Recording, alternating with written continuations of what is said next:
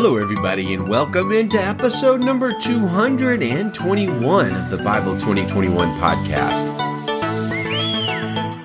We are reading a very short chapter today, 1 Corinthians chapter 8, and our focus is on some big questions. Is there only one God? Does the Bible teach that there are many gods? Plus, the dangers of too much knowledge. Well, it's a short chapter today, but a lot to talk about. So let me just point you to our website, Bible2021.com. That's a great way to share the show on social media with your friends and neighbors and to subscribe and check out show notes, including a link to this article uh, that we're about to talk about if you want to look up any of the verses or quotes I'm going to use. As far as I can remember, 1 Corinthians 8 is the shortest chapter we've done a whole episode on. It is mainly focused on whether or not to eat food that has been first sacrificed to idols, which honestly, that's no longer a very prevalent issue in most cultures around the world.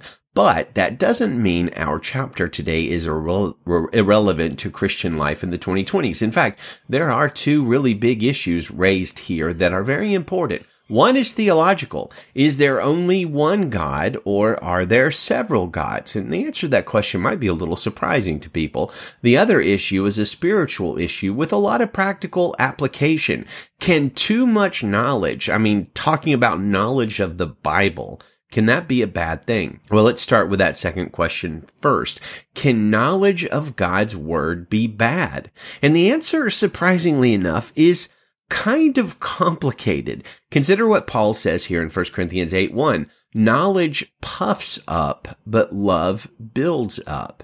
Now, this is interesting. Knowledge can have the ability to make one prideful and puffy. Consider the Pharisees and Sadducees. They were extremely knowledgeable about God's word and they taught it to others. And yet that knowledge availed them little. They were literally enemies of Jesus. Just today in church at uh, Valley Baptist in Salinas, I preached on the parable of the Good Samaritan in Luke chapter 10. That parable was told by Jesus in response to a question asked by an expert in the law. Now in our day, we might hear that phrase and think an expert in the law is a lawyer or an attorney, somebody who understands complicated civic and criminal codes and is able to parse through them. But in Jesus' day, this was a person with great knowledge of the Old Testament commands, a person with great knowledge about the things of God, and this knowledge was not at all beneficial for the expert in the law. He was eaten up with pride and puffed up. Now, does that mean that knowledge of God's word is dangerous, that we shouldn't study to show ourselves approved? Of course, it does not. The warning is not so much in knowing God's word, but in trusting in our knowledge and being prideful in our knowledge.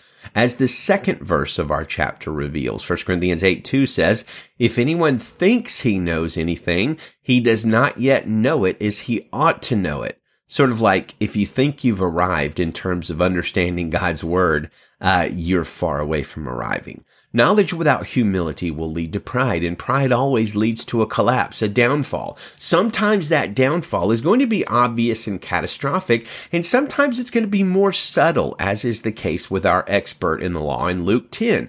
Jesus, God in the flesh, was staring him in the face, the creator of the world and the writer of the law that this man was an expert in. And yet, rather than he throwing down everything and following Jesus with all his, all his heart, the expert in the law instead tried to trap Jesus, foil Jesus, challenge Jesus, and prove his superiority over Jesus. So that's uh, pretty damaging. Further, knowledge without love will lead to a similar or worse catastrophe, as we will see in a few days when we read 1 Corinthians chapter 13. Uh, verses 1 through 3 says this, If I speak human or angelic tongues but do not have love, I am a noisy gong or a clanging cymbal. If I have the gift of prophecy and understand all mysteries and all knowledge, and if I have all faith so that I can move mountains but do not have love, I am nothing. And if I give away all my possessions, if I give over my body in order to boast but do not have love, I gain nothing. There's nothing to be gained from a high level of knowledge that is not accompanied by love. A knowledgeable person who is not a loving person is a nothing, says Paul. Such knowledge may impress some humans, but to God it amounts to zero. Well, next topic. It's a theological topic, and the answer seems quite obvious. Is there only one God? Well, the Bible seems to say that in various places, but in other places, we see something that might be construed as different. Are we dealing with a contradiction? I don't think so, but consider these passages. For instance, Psalm 82, 1 through 7. God stands in the divine assembly. He pronouncement, he pronounces judgment among the gods. How long will you judge unjustly and show partiality to the wicked? Selah. Provide justice for the needy and the fatherless. Uphold the rights of the oppressed and the destitute. Rescue the poor and needy. Save them from the power of the wicked. They do not know or understand. They wander in dark darkness. All the foundations of the earth are shaken. I said, you are gods. You are all sons of the Most High. However, you will die like humans and fall like any other ruler. Well, twice there, it seems like God is addressing another group of gods. Psalm 82, 1 through 7. For the Lord is great and is highly praised. He is feared above all gods. Psalm 96, 4. Lord, who is like you among the gods? Who is like you, glorious in holiness, revered with praises? Exodus 15, 11 through 12. Lord, there is no one like you among the gods, and there are no works like yours. Psalm 88, 6, 8. For the Lord your God is the God of gods and the Lord of lords, the great, mighty, and awe-inspiring God. Deuteronomy 10, 17. For the Lord is great and highly praised. He is feared above all gods. Or how about Psalm 97, 7? All who serve carved images those who boast in worthless idols will be put to shame. All the gods must worship him. Now think about that and think about some of these passages. All the use of the word gods, the plural use, like all the gods must worship him.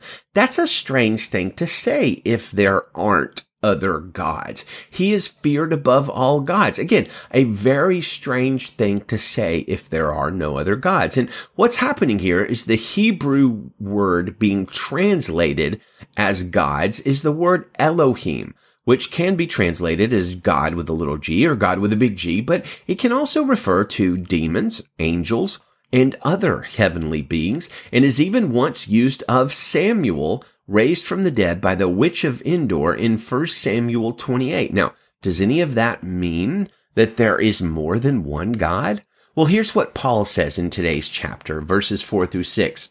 About food sacrificed to idols, we know that an idol is nothing in the world and that there is no God but one. Ah. For even if there are so-called gods, whether in heaven or on earth, as there are many gods and many lords, yet for us there is one God, the Father. All things are from him and we exist for him. And there is one Lord, Jesus Christ. All things are through him and we exist through him.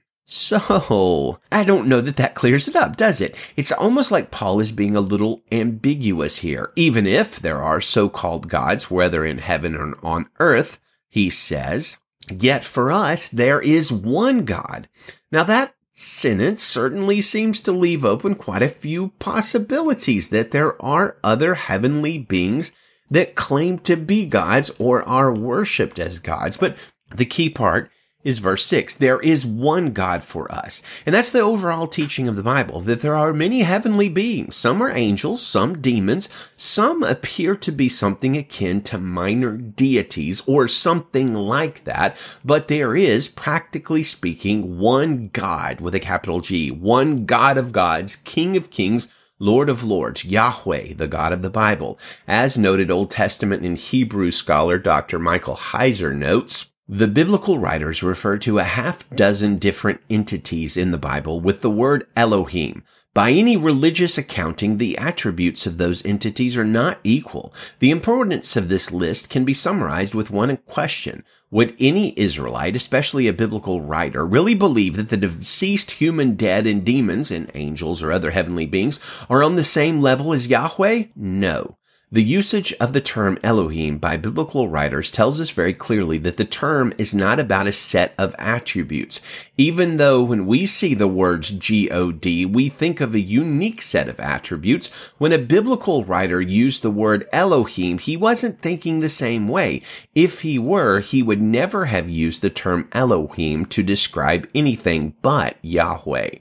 So my conclusion is this, friends. When taking into account our modern vocabulary and the use of the word God, there is one God but also what the Bible seems to be teaching us, Old Testament and New, that there are many heavenly beings. And I'm not just talking about angels and demons, but other heavenly beings, beings that might be thought of as minor deities, but do not rise to the level of what we think of when the word God is used, and probably other heavenly beings that we're just honestly ignorant of. Lots of heavenly beings seem to be portrayed in the Bible, but only one God. Yahweh, the triune God of the Bible. Well, that's my conclusion. I'd love to hear from you. The way to get in touch with us with your comments and questions is Bible2021.com. And there's a contact page there. Say it again. Bible2021.com. Let's read our chapter. 1 Corinthians chapter 8, verse 1. Now about food sacrificed to idols. We know that we all have knowledge. Knowledge puffs up, but love builds up. If anyone thinks he knows anything, he does not yet know it as he ought to know it. But if anyone loves God, he is known by him. About eating food sacrificed to idols, then, we know that an idol is nothing in the world and that there is no God but one. For even if there are so-called gods, whether in heaven or on earth, as there are many gods and many lords, yet for us there is one God, the Father. All things are from him and we exist for him. And there is one Lord, Jesus Christ. All things are through him and we exist through him. However, not everyone has this knowledge. Some have been so used to idolatry up until now that when they eat food sacrificed to an idol, their conscience being weak is defiled. Food will not bring us close to God.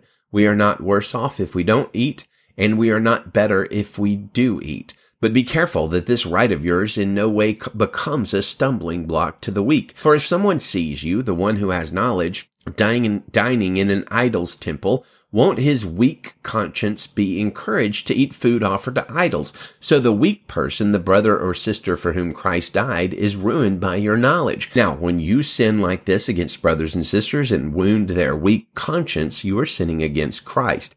Therefore, if food causes my brother or sister to fall, I will never again eat meat so that I won't cause my brother or sister to fall. Well, amen. Let's close with another part of 1 Corinthians 13. It's verses 4 through 6, which is our verses of the month for memorization. Love is patient. Love is kind. Love does not envy, is not boastful, is not arrogant, is not rude, is not self-seeking, is not irritable, and does not keep a record of wrongs. Love finds no joy in unrighteousness, but rejoices in the truth. It bears all things, believes all things, hopes all things, endures all things. Amen. Well, may the love of Christ dwell richly in your heart and be manifested in your life. Good day to you, friends, and Godspeed.